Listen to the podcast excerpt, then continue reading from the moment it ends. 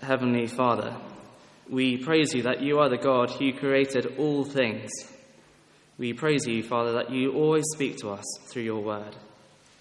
Help us to listen to what you have to say this evening, and help us to see more of the glory of the Lord Jesus and your great plans for us in this world. Amen. We live in a world full of beauty. The world brims with the most diverse habitats. There are so many beautiful places in our world. Just go to Hampstead Heath and have a walk, and you'll see God's beauty in creation. There are so many habitats, from snow capped mountains to extensive grasslands to hot, sweaty jungles to awesome glaciers and everything in between. And all of these habitats brim with so many forms of life plant life, animal life. And there are so many types of plants and animals, so many different forms. There are over 390,000 types of plant. There are over 2 million types of animals, from the biggest blue whale to the tiniest beetle. Our world is brimming with life. Our world is brimming with beauty. And we worship the God who made it all, who is the creator of everything we see. Our world is full of beauty. But this world is marred by so much ugliness. We as humanity have been destroying the planet. Vast quantities of, plant, of plastic flood into the oceans every day. Tons of rubbish are dumped into the ground. Forests are being chopped down at an alarming rate. And the skies are being filled with nasty chemicals. And now the climate is even changing. It's getting warmer and warmer. Ice caps are melting. Farmlands are reducing, and animal habitats are shrinking. And extreme weather is on the rise. And it's causing great harm and damage, often for the poor and marginalized of our world. They have to often move home and move to different places because their crops are failing. And it's only now, in light of these terrible effects, that our culture is becoming more aware, more environmentally aware. Green is the word of our age, and it's becoming more more virtuous to look after creation. And so, the big question this evening is how do Christians engage with these environmental issues? Should we care for the planet? And Christians would disagree on this, and they've said lots of things over the years. It's a big topic, it's a controversial topic, but what does the Bible have to say about this topic? Do come to the Q&A afterwards? There'll be a chance to ask your questions. This talk is only the starting point because it's such a big topic. But to help us with this question, I thought we'd get our bearings to see God's big plan for creation, his plan for this world. And it's found in Romans chapter 8, and it's a good starting point. So if you close your Bibles, do turn to 1135, page 1135, and turn to Romans 8, verses 18 to 25. There's a outline with a on on the on the sheet. So we see God's big plan for creation. And the big thing we see in this passage is that the whole of creation is groaning. The whole of creation is groaning. Now, this groaning is not the so called English groan. Do you know what it is, the English groan? I'll demonstrate it for you now. Why did the whale cross the ocean to get to the other tide? No, groaning comes from deeply painful experiences, whether it's a bad joke or often things far worse. I remember when I had my knee injury in October last year, I was in so much pain. And I was groaning from the pain. I wanted more than anything for it to stop. I wanted to walk again. And if you're a mum here today, then you'll know what it means to groan. I've heard labour pains are nearly unbearable. And you'll groan from the pain. It's funny, there's not much difference between a maternity ward and um, a, a wounded soldier's bay in terms of sound and volume. And that's what we see in our passage. The whole of creation is groaning. have a look down at verse 22. We know that the whole creation has been groaning, as in the pains of childbirth, right up until the present time. Paul is saying that the whole world is in labor, like it's ready to give birth to a new child. That's why there's so much pain and brokenness in our world. It's groaning. And we feel this groaning in all parts of life in our relationships, in our jobs, in our families, in the, in, in the environmental crisis we find ourselves in.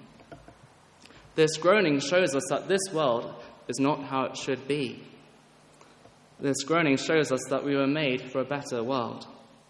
But why is this whole world groaning? Well, Paul gives us two reasons in our passage one looking back to ancient history, and one looking forward to our eternal future. And so, firstly, creation groans from its curse. Creation groans from its curse. So, have a look at, down at verse 20. Verse 20.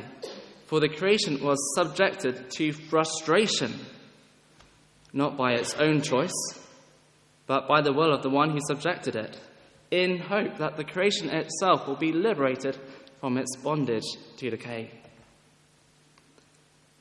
Paul is saying that the whole of creation was subject to frustration, futility. The whole of creation is in bondage, slavery to decay. And we see this in everyday life. We know this frustration in everyday life. We get bike punches on the way to work when it's raining. Technology fails at key moments. We often miss the goal. Unforeseen bills spring up like rabbits. And there are days and days when we seem to make no progress. We're frustrated. Relationships are messy and difficult. And we say the wrong words. And we cause unnecessary grief. And our bodies and minds, they decay. But it's not just us, it's the whole world. The whole world is marred by these frustration, frustrations. If you look at the ecological problems we have in our world, the deforestation, the use of resources, waste management. All of this comes from the curse of creation.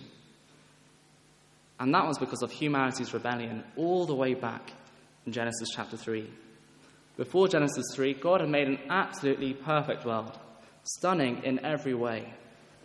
It was perfect harmony in every relationship between God and mankind, between man and wife, between humanity and the world. Every relationship was perfect. It was a world we were made for, and it was a world we all longed for. But what happened to that wonderful world? Well, Adam and Eve rebelled. They believed the lies of the serpent, and they wanted to be owners. They wanted to be rulers instead of stewards. And then God cursed creation because of it. So turn back to Genesis chapter 3 briefly and we'll have a look at what God said to Adam and Eve. So, Genesis 3, verse 17.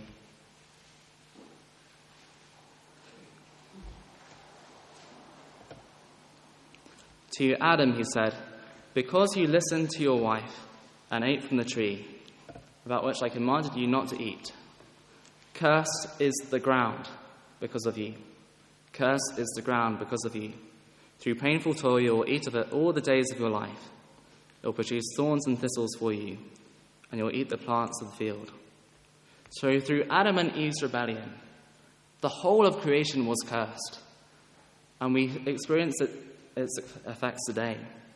This curse spread through all creation like poison through water, like cracks spreading through glass.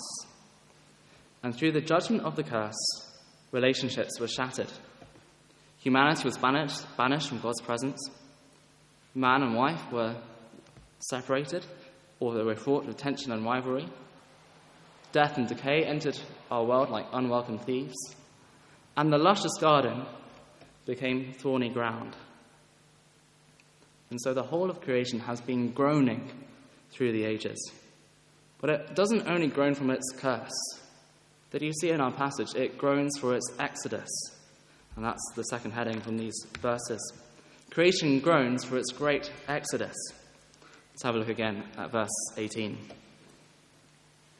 I consider that our present sufferings are not worth comparing with the glory that will be revealed in us.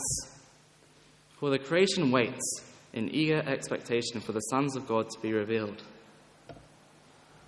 For the creation was subjected to frustration, not by its own choice, but by the will of the one who subjected it, in hope. Did you see that? That's really strange, isn't it? God subjected the world to frustration in hope. What does that mean? Well, it means from all the way back in the beginning, God promised to restore the entire cosmos in Genesis 3:15 through the work of the seed of Eve, the serpent crusher. The creation was subjected to frustration in hope that the creation itself will be liberated from its bondage to decay and brought into the freedom of the glory of God, children of God. The creation waits for its great exodus. And there are lots of links back to the exodus back in the Old Testament. Did you see them? Just as Israel groaned under slavery, so our world groans from its curse. Just as Israel were liberated from Egypt, so one day our world will be set free, liberated from its curse, and brought into the freedom of the children of God. And just as God answered the groans of his people all that time ago, so he will answer the groans of the entire world, the groans of his people. God will perform the great and final exodus of the entire world. When Jesus comes back in his glory, he'll make all things new. The day when decay will decay, it will be no more. The day when death is swallowed up in victory and eternal abundant life takes its place. The day when all relationships will be restored and everything will be put right. That is what creation is groaning for. Longing for that day of wonderful rescue, entire renewal. But there's a surprise in our verses because creation is groaning for the sons of God to be revealed. That's another puzzle, isn't it? What does that mean? Well, the sons of God are followers of Jesus, those who have put their hope in him. Because it's only Jesus who will bring this about, this great exodus. And the sons of God, when they're revealed, will be like Christ. We will be with him in glory. We will be perfectly like him. And that's what the whole of creation is waiting for for the, for the church to be seen in its eternal perfection in Christ. What a day that will be. And there's just a wonderful note of assurance here. Because when we're suffering, things can seem so hard, can't they? When we're going through hard times. But this passage is an anchor to our souls that this great exodus is coming, when this whole world will be put right. Paul says, Our present sufferings are not worth even comparing with the glory revealed in us. Our present sufferings, which seem enormous now, so pressing now, are not worth comparing with the glory that will be revealed in us. That's just an aside. But what does this passage have to do with caring for the environment? Well, I think there are two main implications from this passage. Firstly, we can't fix the world through environmentalism. We can't fix the world through environmentalism. Our efforts at recycling paper and using resources more wisely, they're all good things to do, but they won't fix the world. We can't undo the curse of creation. We need a far bigger salvation. If the world was suddenly made new, things would go back to the way they were. Because the root of the problem lies in our hearts our rebellion against God, living as though we were the owners of this world and rejecting Him as our King. We need something to deal with the evil in our hearts, rebellion in our hearts. And it's only through the gospel, the good news of Jesus, that can do that.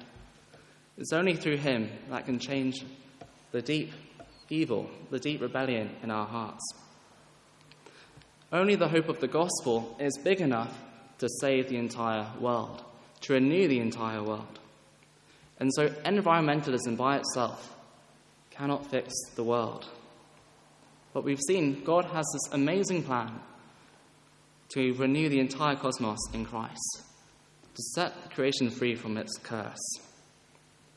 And so that was implication one. We can't fix the world by environmentalism. And secondly, the priority of the church is making disciples of all nations. Because who is creation waiting for? It's the sons of God to be revealed, for people to put their trust in Jesus. Jesus commanded us in the Great Commission to make disciples of all nation, all nations. And we need to prepare people for the world to come, the new world. And that means putting our, tr- our trust and hope in Jesus now. Because there is a day when Jesus is coming back in his glory. And it'll be a wonderful day for those trusting in him. But it'll be a terrible day for those who refuse to bow the knee. He offers salvation to the world now. But there comes a day when that won't be possible for anyone not trusting in him. And so the priority of the church is to make this wonderful good news known to all people, for all people to put their trust in him. That's our number one priority. And so, with this big backdrop in mind, we've seen God's big plan for creation. What should we do about it? How should we care for this world, this fallen world? Well, I think there are two extremes to avoid. There's extreme number one, which is only evangelism matters view, the only evangelism matters view. There is a caricature among evangelicals that caring for the environment doesn't really matter. As long as we're preaching the gospel and making disciples, then that's fine. And because the world will be renewed anyway, does it really matter? But the Bible doesn't say this at all. This view isn't reflected in the Bible. Yes, we've been given the, the job to make disciples of all nations, but it's not the only job we've been given. We've been given the job to look after this world and care for others. And then there's extreme two, the other side of the pendulum. Only environmentalism matters. This view is sort of really big on environmental issues, social action, and caring for the poor. These really good things. Don't get me wrong, these are very good things to do. But often, these things can become the central thing in our lives, the central thing in churches. And we can miss the big, main thing, of making disciples of all nations. What we need is both the priority of gospel proclamation, backed up by lives transformed by the gospel, which involves caring for the environment and caring for others. And so it's helpful to have this big picture in mind, these implications and the extremes to avoid. But more positively, there are more reasons to care for creation. And so we should care for creation because humanity are stewards of creation. And this goes back all the way to Genesis, as we saw in our opening verse. Through creation, God has made humanity stewards, caretakers of this world. We're to look after it. Let's uh, read Genesis 1 again. So God created man in his own image. In the image of God, he created them. Male and female, he created them. God blessed them and said to them, Be fruitful and increase in number Fill the earth and subdue it. Rule over the fish of the sea and the birds of the air, and over every living creature on the ground. There are many things we can say from these verses. For example, men and women are absolutely equal before God, equal in status and in value. All people have immense value because we've all been made in the image of God. Everyone has wonderful dignity those with disability, the unborn, children, the marginalized, everyone. People all over the world from every culture. We've all been made in the image of God. So that means all people are worthy of our respect and our care. And the Lord God gave his image bearers a job to do the job of ruling over the world, not in an oppressive way, but as servants, caretakers we are to be stewards of his precious, beautiful world. We're not to be owners, but caretakers. And we saw in Genesis 2:15, uh, God gave a similar job to Adam. The Lord God took the man and put him in the Garden of Eden to work it and take care of it. Adam was given the job of looking after the whole of the Garden of Eden. And that job applies for us today. All of humanity has the job of looking after God's world.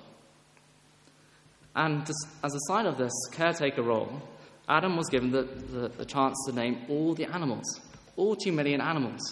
You can imagine his imagination running out.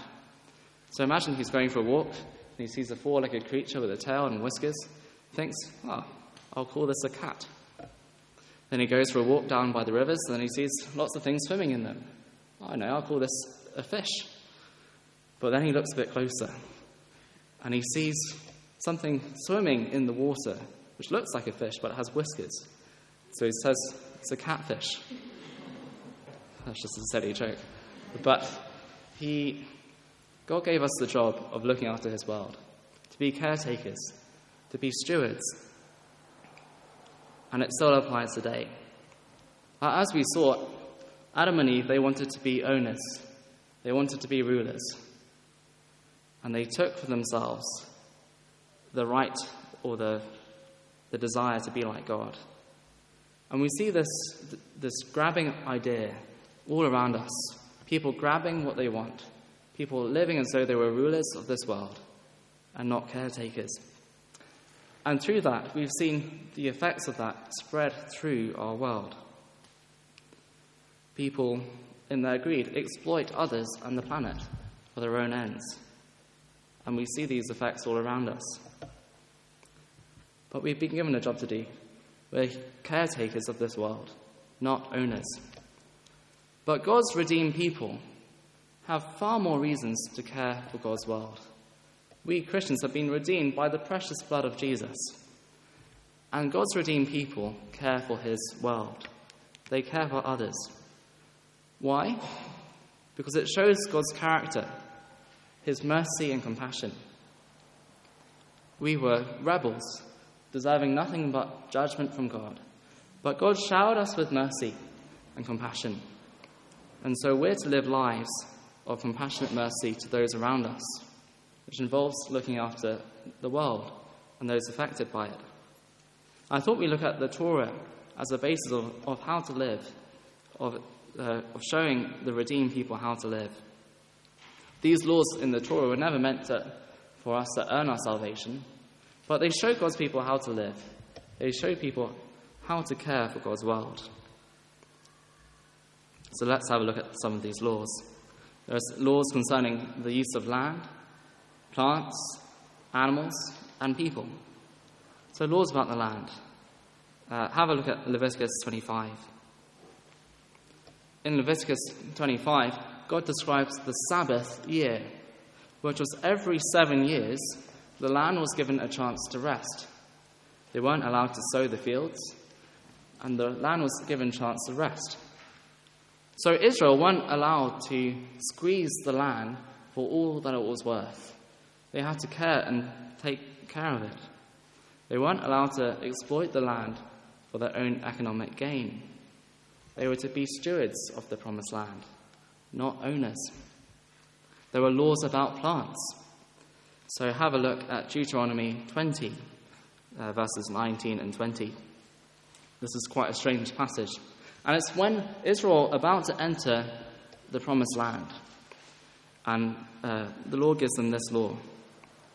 When you lay siege to a city for a long time, fighting against it to capture it, do not destroy its trees by putting an axe to them, because you can eat their fruit. Do not cut them down. Are the trees people that you should besiege them? So here they are in the middle of this conquest of the land, and God tells them don't cut down these trees. They are part of this good promised land that the Lord is giving you. There are laws about animals. Perhaps the most famous one is don't muzzle the ox. You might have heard that in our English language. And what, what is a muzzle? A muzzle is like a little cap which prevents the ox from eating. And this is a wonderful, beautiful law about animal welfare. These oxen who are doing the hard work in the harvest, trailing the, the ploughs, they weren't to be muzzled. They were to enjoy the fruits of their labor. And so we can get from this that animals weren't to be harshly treated, they weren't to be exploited. They too were to enjoy the blessing of God's land.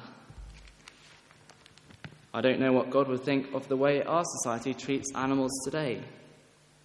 Just think of the way our society treats chickens, cramming together in factory farms, where these chickens live in awful, terrible conditions, often in their own filth. What would the Bible say about such practice? What does this mean for us? Eating chicken, eating meat. Well, it means we should try and find meat which is ethical. Um, there's lots to say. Do ask questions about this later. But it's very interesting to think that God is concerned about animal rights, and we can see this in Deuteronomy. But I want us to focus on uh, these verses from Deuteronomy 24 about concerning the welfare, the poor, and vulnerable. Have a listen. When you are harvesting in your field and you overlook a sheaf, do not go back to get it. Leave it for the foreigner, the fatherless, and the widow, so that the Lord your God may bless you in the work of your hands. When you beat the olives from your trees, do not go over the branches a second time. Leave what remains for the foreigner, the fatherless, and the widow. Remember that you were slaves in Egypt. This is why I command you to do this. So here we have a beautiful provision for the poor and vulnerable the, the foreigner, the fatherless, the widow, those on the edges of society. They were to care and provide for these people. And we see again that the Israelites weren't to squeeze the land for all that it was worth. Instead, they were to use their material blessings they had received to bless others. And it's very different to our Western consumerism. We love to hoard things up, and rarely do our material blessings overflow to others. The material blessings we receive are meant to overflow. And so we care for the environment because it means caring for people. We care for the environment because it means caring for people. Because who are the people most affected by the environmental crisis we face today? It's the poor refugee torn away from their land. It's the farmer working in poverty, fighting to prevent crop failure. It's the orphan living on the streets. It's the grieving widow, poor and vulnerable. And as Christians, we're to live lives which bring blessing to others, to showcase God's mercy to the world. And so we're to do everything we can to alleviate suffering. Suffering now and suffering eternally. And so that means we should care for people now. This may have loads of ramifications for our lifestyles. And again, do ask questions in the question time. But we alleviate eternal suffering because it's only in Jesus that there's hope for this world. There's only in Jesus that there is forgiveness for anyone. And so, everything we do in our lives, as Christians, we should point to Him, Jesus, the hope of this world. Another reason I thought of is that Christians should care for the environment because we don't want to create unnecessary barriers for people. Our world is becoming increasingly green, increasingly environmentally aware. And if our green culture's culture looks on at Christians, seeing us abusing the planet like everyone else, it will turn them off. It'll be harder for them to listen to the gospel message so we've seen all these reasons that the Bible gives to care for our world. We're stewards, we're caretakers of this world. We're God's rescued people who showcase God's mercy and compassion. But what does this actually look like in everyday life? And I'm not going to give us a huge list of things to do. So there are so many things we can think of. But I will touch on a few areas. The first one I call is care for your own garden. Care for your own garden. This comes from Genesis 2:15, where God took Adam to care for the Garden of Eden. So care for your own garden. Think of the spheres of life that you are responsible for, and think, how can I be more environmentally friendly? How can I care for people in my situation? And then act on it. So often I find I, I hear a sermon like this and I think, oh, yes, I'm going to do all these things. Monday morning comes, I, I forget. But act on what, what you decide to do. Everyday habits can make a big difference.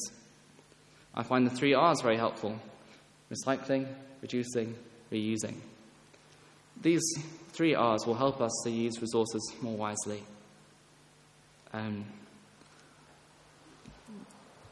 little things will help us to care for God's world. And I want to finish by recommending this little book. It's called L is for Lifestyle Christian Living That Doesn't Cost the Earth. And every chapter is a letter, and it gives us lo- loads of ideas to think about caring for our world and caring for our planet. But as I said at the beginning, this is only the start of the conversation. We've seen God's big plan to renew the world. We've seen that we're, humanity are stewards of this world. And we've seen that God's redeemed people showcase God's mercy.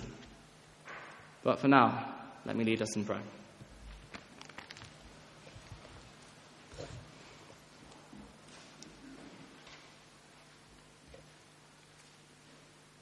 Praise you, awesome God, that you are the creator of this wonderful, beautiful world.